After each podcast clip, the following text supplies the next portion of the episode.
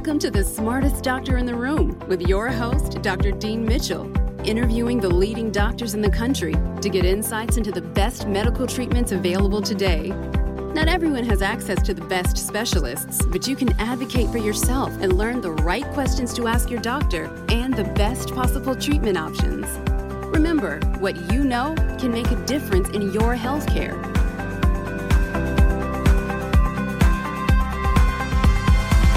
Welcome to the smartest doctor in the room. I'm your host, Dr. Dean Mitchell. Today's title is Chronic Fatigue Syndrome and COVID 19 long haulers. What can these two illnesses teach us about the other? I have done three prior podcasts on chronic fatigue syndrome with really interesting guests. I had Sarah Myhill from the United Kingdom. That was actually one of my most popular podcasts. I've also done it with Dr. Jacob Teitelbaum, who's well known in the US. Both of them really very much clinicians. And Dr. Peter Rowe at John Hopkins, who mainly deals with teens and young adults that have chronic fatigue syndrome. So it was really fascinating, each one of those podcasts. However, today's guest, who I recently found out about, is probably the most prolific researcher in the field of chronic fatigue syndrome for the past 30 years. You know, she came to my attention when I was reading an article about COVID 19 patients who were being called long haulers for their chronic symptoms that resemble chronic fatigue syndrome. Dr. Klimas was recently awarded a $4 million grant by the CDC to study these patients which has tremendous implications for the health of so many people that were infected with COVID 19 and patients, I think, with chronic fatigue syndrome. She is the director of the Institute of Neuroimmune Medicine at Nova Southeastern University in Florida. She is also professor and department chair at the Department of Immunology at the College of Osteopathic Medicine, also at Nova Southeastern University. And she's a professor emeritus at the University of Miami School of Medicine.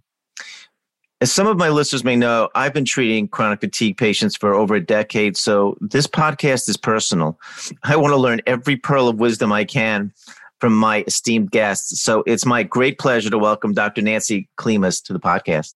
Well, thanks for having me. It's really a, an honor to be included under your smart doctor category. That's cool. You are. You are. you know, I'm going to start off with what interests me too, a little bit about your background. Now, I saw in your biography that you completed uh, a while back, like I did, your allergy immunology fellowship at Jackson Memorial Hospital in Miami. Um, and I believe you finished in around 1984. And, and, I actually finished my fellowship at Columbia in New York, so also for allergy immunology around 1991. And that was the, the height of the AIDS epidemic. So I'm just curious also, how did you get involved with chronic fatigue patients? Because again, at that time, AIDS was probably even a bigger thing in our field. And of course, it was, yeah. allergy. Yeah. So what drew you into chronic fatigue and when did you start getting involved with that? I mean, I was neck deep in the AIDS world. You are, right. Yeah, yes. absolutely. And I'm a clinical immunologist. So, what it really got me into it was I was in my University of Miami clinic at the time, which was much more, well, actually, it was an allergy clinic too, but it's mostly immunology. A patient came to see me that had had the classic MECFS kind of presentation, which is to say, she came in with a box of medical records, having yeah. seen like 18 other clinicians. And she'd done this horrible round robin, as so many do, where she saw a bunch of people who said, Not my field, not my field, I don't know what to do, blah, blah, blah, blah. Go see a psychiatrist. It's all in your head over and over again. It was so demoralizing. And when she got to psychiatry and she was open to that, the psychiatrist said, There's nothing wrong with you that I can put my finger on. It's not in your head. So then where was she? All the below the neck people had said it's not down here, and uh, above the neck people said it's not up here, and she was stuck. She came to me, an immunologist, and said, Would you look at my immune system? Everything else has been looked at. And as it happened, I was working with Mary Ann Fletcher, University of Miami, one of the world's one most amazing laboratories. And they we did everything. We looked at absolutely everything. We were doing all this HIV work, so we just stuck it in with all the other research we were doing. And I came back to her about three weeks later and I said, I have bad news. I said, Your cytotoxic T cells aren't working, your natural killer cells are in poor number and they can't kill anything. You have inflammatory cytokines circulating. There's a lot going on here, but I don't know what to name it. I can't tell you what it is, but there's something there. And she burst into tears. And I thought, oh my God, Nancy, you're the worst doctor. You could have said this differently, you know? And when she finally stopped sobbing, she said, no, no, no, you finally told me that I'm real. Right. I validated that there was something really there. Well, as it turned out, she'd been sitting in waiting rooms with other people that were doing this round robin. So within a couple months, I had, I think, 25 patients. I did the whole thing all over again. I published this obscure article. I mean, talk about obscure. but in I, like a case series of 24 25 people i described in this article it was in a great journal but not one that primary care doctors read it was a journal of clinical microbiology okay and in the discussion i had said this appears to be some form of an immunodeficiency disorder. It doesn't appear to be congenital, so it's acquired. Something like that, I said. Right, right. And the AP wire picked it up. HIV activists got angry because I, I didn't say it was AIDS. I mean, I knew the difference between AIDS and everything else. But right. remember, AIDS, acquired immunodeficiency right, syndrome, right. right? And I was saying, oh my God, there's another acquired immune system disorder. And people just twisted their wires. And I made the AP wires all over the planet. And within a year, I had hundreds of patients begging to see me. Well, did you just out of curiosity, when you first saw those first few patients, did you have a clinic that was looking at it, or you just? These no, were, I was just in this immunology. This immunology. They were just coming. Okay. Yeah, mm-hmm. yeah. They just came. They showed up because they thought, hey, there must be something wrong with me. You've had three decades of research caring for patients with chronic fatigue syndrome do you have a better sense if this illness is a mitochondrial disorder or a latent infectious disease with some type of immune dysfunction or sort some type of neuroimmune disorder. You know all of these conditions obviously very difficult to have specific testing for but i just i'm curious about your sense when you're seeing these patients if you see sort of this overlying theme in many of the patients. When you're talking with the mitochondria people or you're talking to the viral people or the immune people, it's like that old elephant in the blind scientist touching the different legs and the tusk and the and not seeing the elephant. And and this illness, you really have to step back and take the big view and try to understand the the totality of it instead of trying to perceive it through a single lens. I made the mistake for a lot of years of being an immunologist and an infectious disease person looking at it through that lens. And it wasn't a total mistake. I certainly had one part of the elephant pretty well defined by the end of all that work. And the mitochondria work was equally important. But actually, for us to put it all together, we've been using kind of Watson kind of computational modeling where we don't leave anything out and we put everything in. I'm glad you're pointing that out because it sounds exciting. I, I want to hopefully get to some points about that later. Yeah. Okay. So our group actually uses this, this computational modeling approach, this supercomputer, leave no data out, a way to accentuate the illness, use an exercise challenge. And we draw bloods at the baseline on the bike. They're on the bike just a few minutes, but they're on the bike. And then we measure them every 15 minutes for a while. We draw nine time points, and then we measure all the genes that are activated in what time course, what, what's being expressed, what cytokines, what hormones, and so on. And then we back off and we put that all into this supercomputing model of the dynamic modeling of the illness. What's the dynamics of a relapse? And use the computer not only to tell us what came first, but also where the intervention points are. And we can do clinical trials in a computer, hundreds of thousands of clinical trials attempting to rebalance or reboot or to effectively treat that that model of, of what's wrong. So we're very excited about this. Funding has been very strong, and we've been able to go from in silico modeling to animal testing of the interventions through to human phase one clinical trial, which is exciting. We've been able to go from mm. bench through this in silico thing to animal to human and show that we can't treat this illness as one system gone or muck. It actually has to be treated in more than one approach and more than one system at a time, which actually should sing to the integrative medicine doctor's soul. You know, yeah, and I think it's a great point, right? Because you know, so many doctors were also, you know, there's so many specialties. They all want to claim an illness for their own, and that's one of the things that the integrative and functional medicine doctors offer. But again, somebody like yourself who's got such a respected immunology background bring this all together but I, I, think it's a great point that you're making because you know again so many times doctors do not like it. They like something clean well defined and this illness is anything and but in that. a specialty domain they want to send it to somebody else. Yeah That was the title of one of my podcasts, The Disease That No Doctor Wants to See. it's really true. But this one you really have to treat, you have to treat the mitochondria. Absolutely. You do. Okay. That was important because I, you know, because yeah. that's something I'm going to get to after how we try to do that. I want to get into Dr. Klimas, something that you touched on with your patients, which I think is so important. And it involves a little bit what's in a name. Now, you've edited a book I have here, the book on disability and chronic oh, fatigue. An old one. an old one. I had to pull it out. This disease does devastate people's lives. I want to ask you first, because I know you've been on committees about this. What was the whole thinking between changing the name of chronic fatigue syndrome to this newer term, which I think a few doctors still use, systemic exercise induced dysfunction, SEID? Why the name change? Was it important for the patients, medical professionals, insurance companies? You know, as you know too, the biggest problem also with a chronic fatigue patient is that their friends, relatives, doctors say, you don't look sick. You know, what, what's wrong with you? Yeah, I mean, I think chronic fatigue syndrome was a really bad choice. And I'm, you think it was bad choice? A terrible choice. It really minimized. How many people have you treated? They come in and say, oh, well, I have that. I have chronic fatigue. Right. Most of America doesn't sleep well, mm-hmm. really shorts themselves on sleep, uses way too much stimulants, caffeine, and things to get through their day. And they, you know, definitely are fatigued people. And I think if you did a survey, you'd find 10% of people or more, I think about 10% of the primary care evaluations are for fatigue. Right. And, you know, you can do your workup and work out sleep disorder and so on, but it's a bad name because chronic fatigue syndrome is so much more than that. Patients are exhausted that they try to use their body, they get worse. If they try to use their brain, they get worse. I mean, cognitive right, fatigue right. is a real thing with these folks. And I think the single most disabling symptom in these patients is actually cognitive fog or inability to concentrate and think and do their tasks. Well, what about the term myalgic encephalitis, which you use? I see you you throw out there. ME, Dr. Myhill likes that. I mean, she had a book on that. What that wasn't descriptive. It puts the enough. brain. It puts the brain in the disease, and I think that helps a lot. Myalgic encephalomyelopathy. That's the name. And so the idea is that there's brain oh, myalgic encephalopathy, muscle mm-hmm. inflammation, and so on. And that is all very true. That's a good name.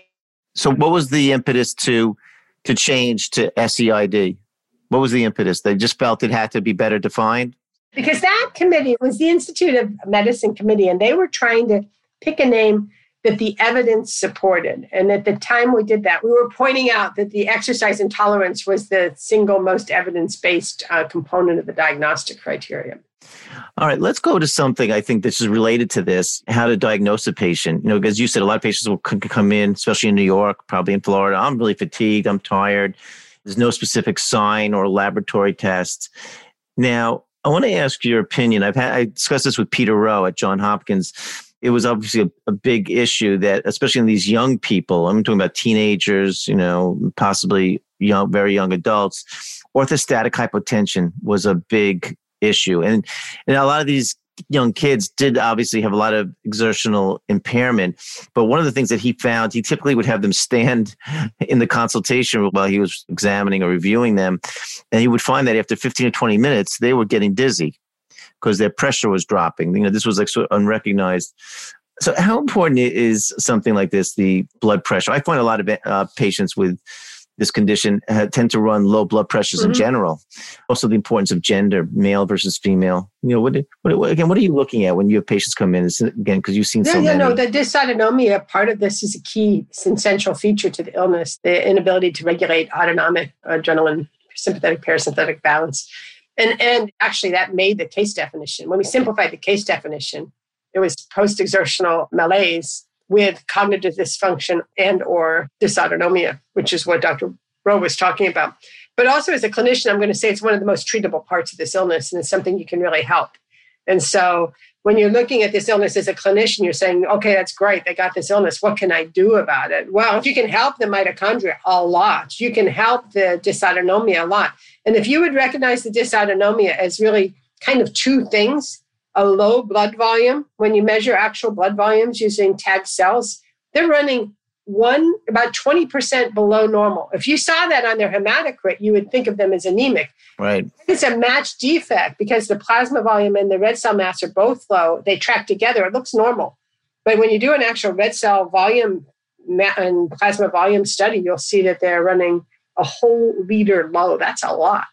And you can do a lot with just volume expansion with these patients. Very helpful. So just to jump in, because I like to use it sometimes. I'll actually I ask the patients to salt their food, or if it's pretty significant, I'll have them go on something like fludrocortisone. Would you you use that? You know, Agree. Yeah, we use electrolytes in drinks. Drinks, yeah. Because they got to balance the potassium and the sodium a bit more, and the magnesium's always running a little low too. So. Mm-hmm. If you read the back of a commercial uh, electrolyte drink, you'll see all that's in there. But then we try to get the dyes out of it. So we're like, okay, you can you use coconut water. You can use clear, undyed versions or unsugared versions of the electrolyte drinks, or you can make one yourself. And I get. But they need the salt, though, right? Because the salt. They need the salt, but it's salt and potassium and uh, magnesium. I, t- I have this little magic concoction. I say, go over to the store and buy the fake salt, the potassium chloride salt, and, and empty that container into a blender and then fill it twice with real salt without iodine, just, just salt. Mm. And then throw in an, another container of Epsom salt and war that all together. And you've got magnesium, potassium, sodium mm. in about the right balance. And then you use about a half a teaspoon of that. You know, if you got that to taste good, that could be the cleanest uh, recipe for uh, getting healthy with kind of nice, you know, because then there's no additives and so yeah sugars. You can add it to something you like to drink, you know, like juice or something. I want to ask you though, too, you know, again, you mentioned about dysautonomia. I also always worry a lot about what I'll call adrenal insufficiency because it's such a hard thing to to really measure. I mean, I get a lot of times morning aldosterone and cortisol levels on patients because I, I think the adrenal glands have been way, much more overlooked than thyroid. And mm-hmm. it's very hard to assess. I know sometimes I think even in your studies, you've looked at saliva do you think that that's playing a role? It's an important thing and it's largely overlooked. In the earliest world of ME/CFS research, like in the mm, early 90s, there was uh, a number of studies, most of them British, that imaged the adrenal gland and showed that its mass was low, that there was actually a sh- shrinking adrenal gland, mm. reflects the uh, la- lack of hypothalamic and pituitary signal, right? So, actually, in every model we have of this illness, adrenals play in all models significantly. Oh, that's important. Evidence based way you could possibly think about. I think what I just told you that we're doing these nine points in time, 9,000, you know, 9 million. Mm. And always out of that massive of biomarker work, enter the adrenal gland. It's always there. And in most of our models, we actually have this strategy to reboot adrenal uh, function as one element of the intervention in our research trials. Oh wow! Turns out to be a critical player. That's really important because I, I, know that there's your... a brain disease. HMP are not asking A, right? Mm-hmm. pituitary dysfunction or is not asking the adrenal gland to do its work. And so, if you measure it up higher in the chain, but if you look at these patients as a group, if adrenal is here normally in the middle of normal these guys are down here but they're not below normal or they would be defined as Addison's right, right. they would be picked right. go off somewhere else so the ones you're seeing are the people that are hovering on the line right that's why yeah that's why i say sort of an insufficiency right with that in between they're not a full deficiency but and you know one of the interesting things too is i was looking through a lot of your articles and and one of the things like where you were following i think young adults who had had mononucleosis epstein barr you were noticing like i think in the first six months that they had lower acth levels which is you know stimulates the adrenal gland so that was like sort of a marker that you were looking at that that gave you a better idea who was going to go on to have chronic fatigue after infectious mononucleosis is that exactly right, right? that it's one of the, the risk the early risk factors. We'll be looking at that in these post-COVID patients. Yeah, I was curious. So, what do you find? Again, a patient comes to you, and um, like you said, they come with a stack of labs. I mean, you know, I get this also. Almost everything's been done, almost everything. What are some, I was just curious, critical things, if you had to pick out like five or six, if possible, critical markers that you're looking at? Is it cytokine markers, you know, again, which we don't normally routinely get, uh, but might be really important now with COVID, like, you know, the interleukin markers? Or are you looking at typical just inflammation, CRP, sedimentation rates? What, you know, what would be like the things that you're really like honing in on we're looking pretty broad because, again, like I say, it's a bigger illness than just immune or just viral. But uh, when viral markers are important, and I, I have to underscore that viral markers are important. When you say viral markers, you mean the cytokines, or you mean the actual just no, virus, levels? Actual oh, like Epstein Barr virus. You know, because everybody has HHV6. So everyone's had it, right? And right. Your antibody pattern looks like an old infection. Right. These patients' antibody pattern looks like a reactivation infection. They have they have the antibody to early antigen, which is inside the virus. It has to be being expressed for the immune system to see it and rekindle mm-hmm. antibody response. And often they have IgM, which is just crazy. You know? That's what I was about to ask you. Yeah, I've seen that in a few cases. I get kind of excited when I see that because I'll talk to you about how I try to treat them. Because mm-hmm. yeah, to me it's almost like hepatitis. You know, when someone has a chronic hepatitis type of thing, we you know we're more comfortable with that. But okay, but so think like- of the immune system as immune exhaustion. Okay, you look at the immune system. It's activated, it's inflammatory, and it's dysfunctional. And mm-hmm. you say, okay, well, why would an immune system do that? Well, the immune system is antigen driven. There has to be something in there that's saying go, go, go, go, go. It could be autoantibody, it could be an infectious disease.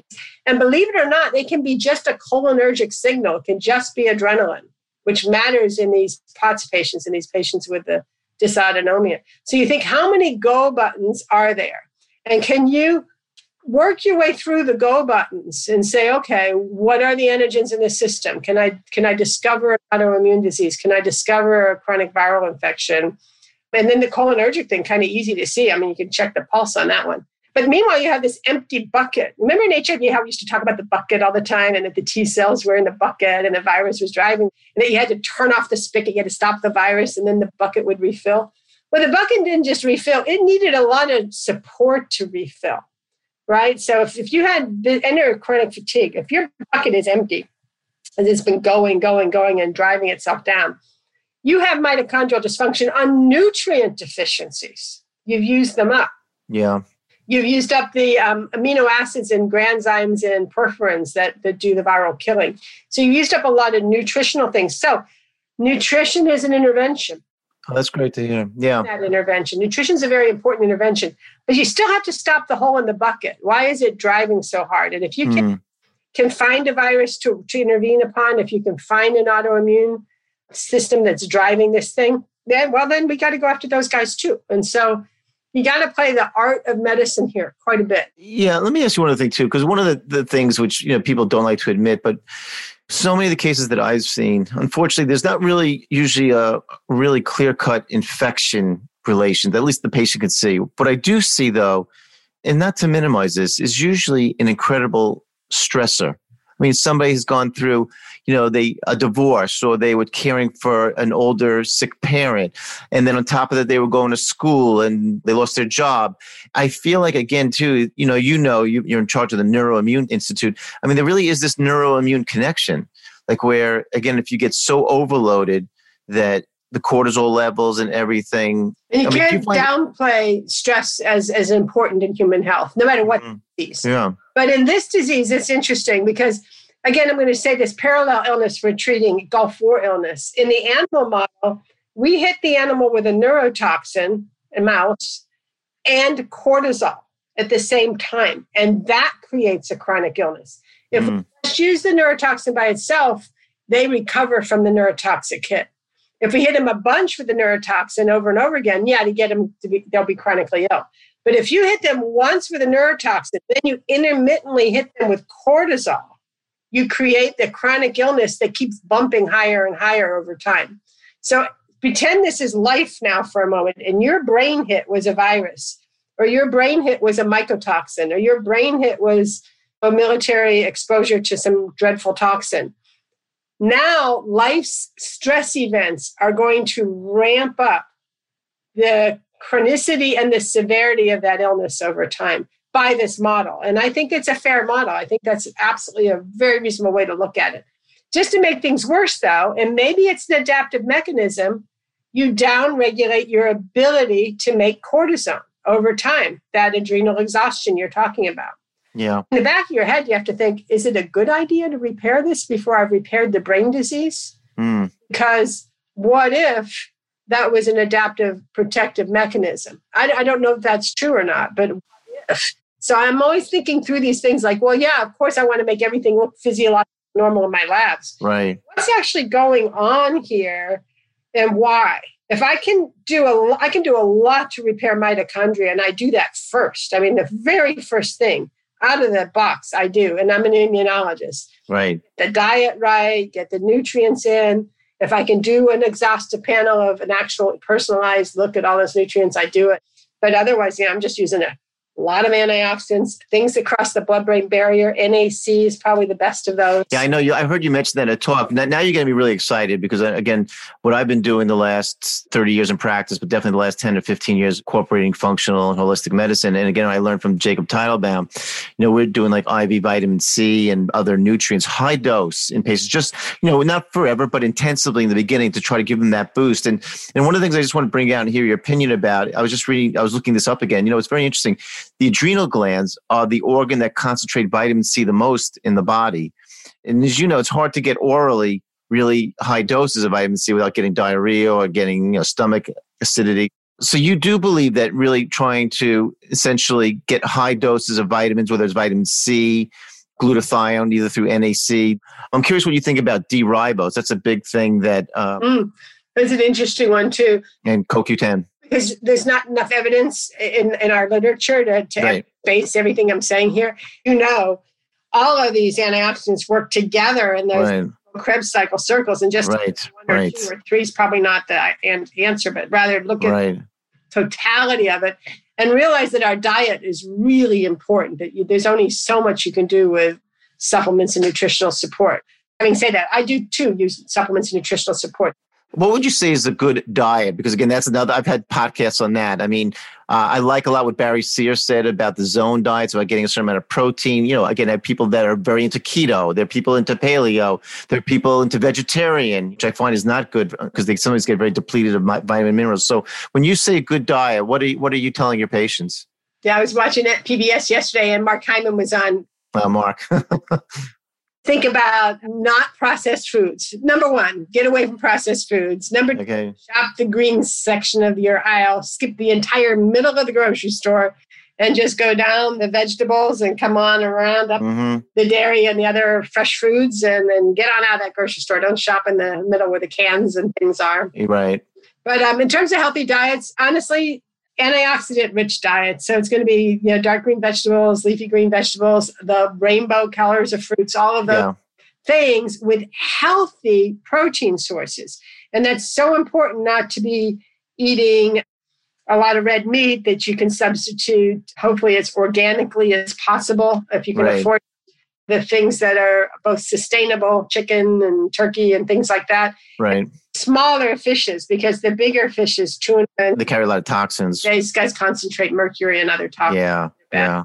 Okay. But just also to ask you about with supplements, because I know you've talked to me about now, you like, was it ubiquinol? Versus even CoQ10? Is that there a difference there? I do or? tend to go with ubiquinol because ubiquinone requires the right enzymatic pathways to become ubiquinol to work. So why not use the one that's already working? Yeah. I think like it's a, more like a certain more, dose on that. Do you like like 200 so, milligrams? Yeah, we're doing research on this right now. Ubiquinol dose in our study, like you infusing people intensively to refill the bucket yeah. measure these things in people. They're very low in glutathione. They're very low in ubiquinol and ubiquinone and all the, the CoQ10 determinants. So we use higher doses for three or four months to get them up. Not less than 200 milligrams, but perhaps 400 milligrams. In our studies, we're using 400. Mm, okay. Um, in our practice, we're probably using 200. Mm-hmm. Sustain them with 100. Now, 100 of ubiquinol is equal to 300 of ubiquinone, roughly. So if you guys are used to using the regular CoQ10, I'm talking about using 1200 milligrams versus 600 versus 300 that's sort of the same time frame. I'm sorry you said the ubiquinol is the lower amount because it's more concentrated yeah so ubiquinol you'd need less 100 and it'd be 300 if it was coq10 yeah exactly. That's the, the factor to keep in your head. Yeah. The nac is trickier. The nac dr shungu at cornell just did a study in me-cfs where he used 900 milligrams BID of NAC and he normalized oxidative stress in ME/CFS brains to normal. Wow. You like NAC better than the actual glutathione itself because you said that it just doesn't get absorbed well or something? I don't say totally that because the liposomal glutathiones do absorb and we use intranasal glutathione and it goes across the brain. Oh, interesting. Okay. Mm-hmm. So if you use compounded glutathione na- nasal spray, Dr. Menche and uh, Oregon did a beautiful study in Parkinson's, and she could show that it crossed and that she, again, got changes. I love these new imaging strategies for oxidative stress in the brain because it's getting mm. visual. And I'm like, there's an oxidative stress brain. And then like, man, there's a brain without oxidative stress. They did this. And she did the intranasal uh, glutathione. What do you like for a dose for glutathione typically, even if you take it sublingually or something like, again, like 100, 200 milligrams? Oh, so it varies on the product. Yeah. Yeah. We've been using Ready Labs liposomal glutathione. I think it's 600 in their in their dosing. Oh yeah, in one dose. Okay. I'm just curious. You said about the D-ribose. You've heard about, you know, you know, I had a guest on who's a really interesting guy, Dr. Stephen Sinatra. And the reason I think D-ribose could be so important for chronic fatigue patients is that he's used it with heart failure patients where he swears that, you know, these, these patients have improved heart function. And he feels that the D-ribose really does get in to the mitochondria and help the muscle cells and stuff. So I was just curious if. Uh, Another thing on the circles of the yeah right? So you're trying to make things uh, better by little bits and pieces. Yeah. But in the D-ribose studies, which have been effective, they either were or they weren't. So one of the things you can say to someone that you tried D-ribose on is if you're not feeling better in a month, don't keep doing it. Yeah, right, right. Because these things do get expensive. I mean, you could you could end up spending up to two hundred dollars a month on on you all can. your supplements. And the NADH is the same way. Not yet another energy pathway thing you could throw in there. But don't fix energy until you fix antioxidants because there's no point in it. Why would you want to make better energy production if they can't manage free radicals? Okay, that's a good that's a really good point. So yeah, I like that I thinking fix the antioxidants first and then fix the right. it in order get your antioxidants all cleaned up and then do things that you think would promote energy is there any test or any way you know if you're you know it's interesting there was a book it sounds almost like you're alluding to it there was a book called the color code and it all talked about all the different phytonutrients in vegetables. It was a really great book. I, I love it. But they had like an ORAC score. It was called for different vegetables, you know, how much antioxidant potential they had. But is there any way to test to see how, like, again, if you're fixing somebody's antioxidants? I mean, is there anything that, that you find? There's blood tests, it can be done. I mean, they're pricey. Some of them are covered by Medicare, and some of them are even on. Like what? You know, what, what, what, kind of tests are we talking about? What would what would tell your antioxidant like score? Nutri, Nutrigenics has a good one. Um, there's a number of companies that measure glutathione. Oh, they measure, measure glutathione. Oh, so that would be the marker to you. So, like, let's say I've seen glutathione in the red one. blood cell. If that was in a good range, you would think that the person's that would be a good good general measure of what your antioxidant status okay. is. I like that. Okay. So when thinking about mitochondria, also remember that there's a reduction in the number of mitochondria per cell. Mm-hmm. Ask the question, why would that be? Again, could it be an adaptive mechanism? Because if you are making free radicals and you're not cleaning them up, you're going to kill the cell. Right. So the cell's going to downregulate energy production to protect itself right. from, from cell death. Right. Think about that when you're when you're doing these things. That antioxidant piece of this formula is is as critical as anything else. Mm. And it could be that if you fix that, that the other elements in the bioenergetic process will self-correct because now it's safe to do mm, so. That's a great pearl. I, I, learned my great pearl today. I like. I, you know, I think I've been doing that all along. But I, I can give you a pearl. Yeah, I, you know, I need it. Uh, let me throw just a little more conventional stuff too. I've used gamma globulin, but intramuscular in patients that I thought was really infectious related because sometimes they seem to have these post latent inflammation. I've seen some reports where people have tried rheumatological drugs like rituximab or IL 6 blockers. Do you think any of these things have a place in ME, SEID, or not really? Yeah, I mean, they're very different things. So when you're trying to treat a virus, you have to think of what are you doing? Yeah. Like Epstein Barr virus, we talk about it all the time. It's not the most important virus in this illness. HHV6 is more frequent. Really? Okay. Mm. Much more frequent reactivation.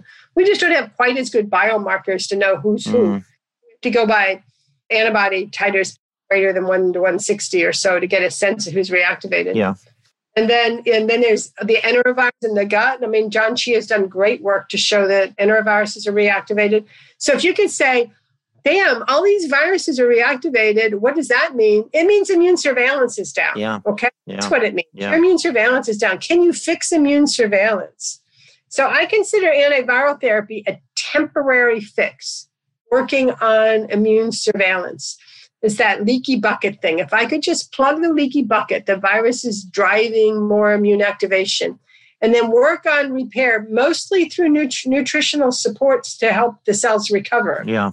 And then, do I still need an antiviral? Do I have cell function? Well, in our laboratory, we can measure cytotoxicity. Mm. So I'm, I have a biomarker I can I, my go-to biomarker. What's your natural killer cell actually doing before I would? You find that helpful? You'd like to see? You like, very much so. Yeah. The NK cell function in these patients is very poor, Mm. worse than in HIV. Really? Wow. Dr. Klimas, what do you like to see? Because again, I like to explain to patients too, because we do our intensive protocols. And I, I, you know, again, some of these people have been suffering for a long time, but I like to see within really a month or two months, they're getting some kind of response because I don't want them spending the time and the money if I'm not really going to be able to help them. So what, what is again? That's too short. too short. I mean, you need at least four months. In any Really? clinical trial that's been done in ME/CFS, Mhm. they didn't have a four-month period. They they didn't see the response. And what would you like to see? Usually like a 20, 30% response? Because you have to be realistic also. I mean, Yeah, mean, like- a functional improvement, and the patient can. That's interesting about human nature. Say, I don't feel any better, Right. and the reason is this. Okay, you'll have a patient who is bedbound, housebound, that goes back to part-time work and comes into you and says, "I'm not any better." Right. Well, excuse me. yes, yes. I just had that with a patient.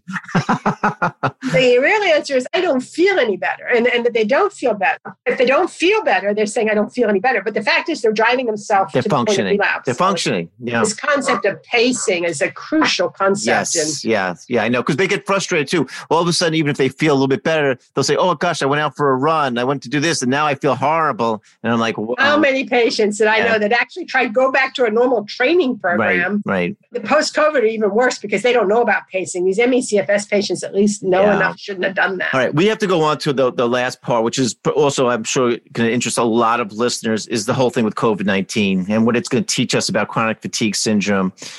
Congratulations on getting this huge grant because it's so important that now this condition is going to get a lot of attention. And hopefully, like, like with AIDS, we're going to learn so much with the extra research on this. But just some initial questions. Do you have any initial data or what you're seeing? What percentage of people that are infected with COVID 19 are actually going on to develop these chronic symptoms? That's actually the point of the study in part is just to understand the prevalence of what's going on. Yeah. If there's any risk factors. So in the study, we're, we're really not focused that much on the severest end of COVID. We know that there's sequela to having been in the ICU or Right. your pneumonia or any of those yeah, I'm things. talking about like everyday people who've gotten it, who all of a sudden now, I mean, I'm seeing these patients, especially unfortunately a lot of healthcare workers, they got COVID last March or April and they can't work. Their blood pressure is all over the place, going up, going down, you know, just feeling really terrible. And and again, the brain fog, the concentration issues, fatigue. I mean, this is its own epidemic now. So I was just curious if there's anything that you're finding. Do people who have had like who lose their taste or smell, are they more prone to getting this? Are the people that get rashes? Uh, Is there anything initially that we're seeing that may tip us off who's at risk? I think that that we don't know yet. Okay, I think we've all got stories like that, but who knows? So that's the point of the CDC study is to to first find out how many are there, are there any predictors, and then most importantly, what's the outcome? What's going to happen over the next few years? Then we're taking a group of this. We have 2,200 people in this big survey platform that we're pulling from local public health PCR positive people. So it's neat. It's a very demographically rich group. It's not leaving anyone out a very important study to do on that respect. But we're also going to be able to follow them over the next few years and look at trajectory and predictors of trajectory. So once you're ill, what's going to happen? But we have questions embedded in this study to ask also the type of risk factors that you just asked. So, so we'll find out. The short answer is we'll find out.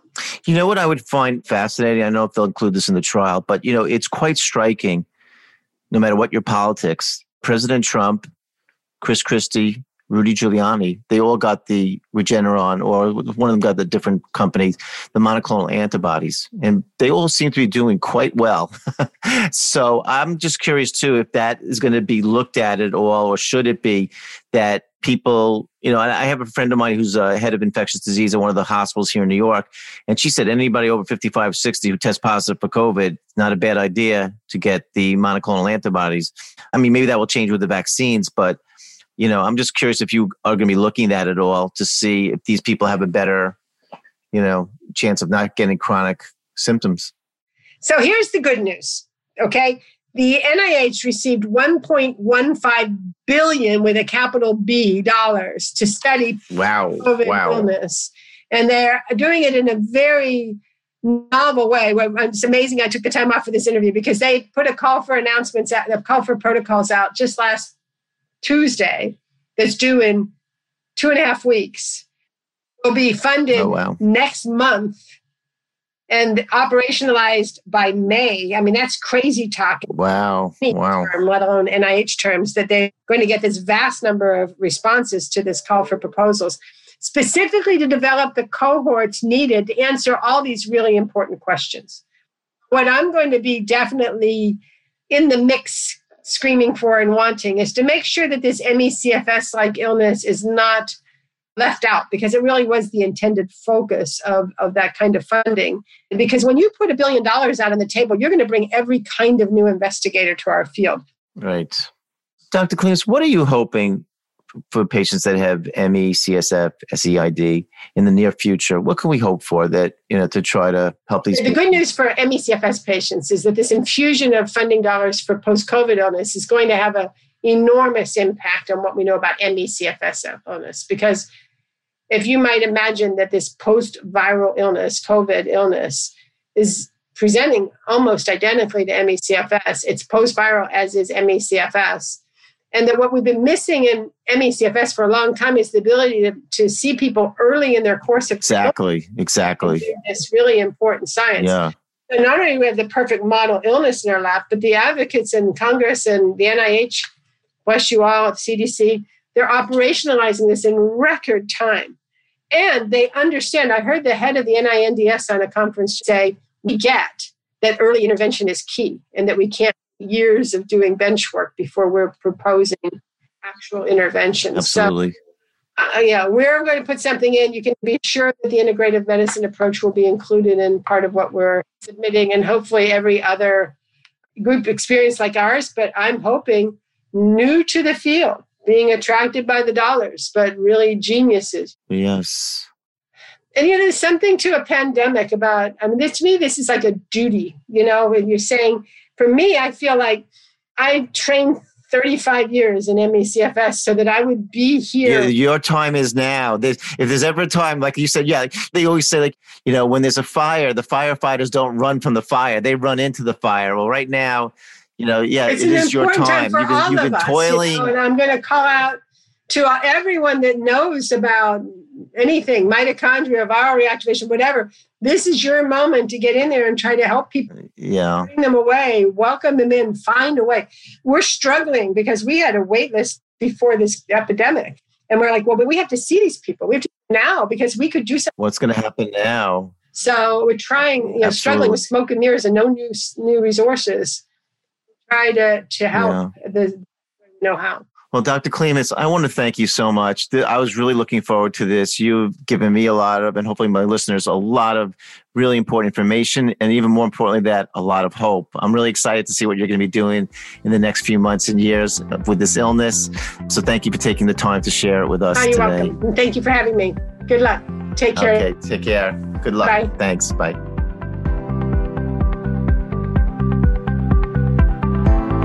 Thank you for listening to The Smartest Doctor in the Room with host Dr. Dean Mitchell. You can continue this conversation on Instagram at Dean Mitchell MD, Facebook at Mitchell Medical Group, or at deanmitchellmd.com.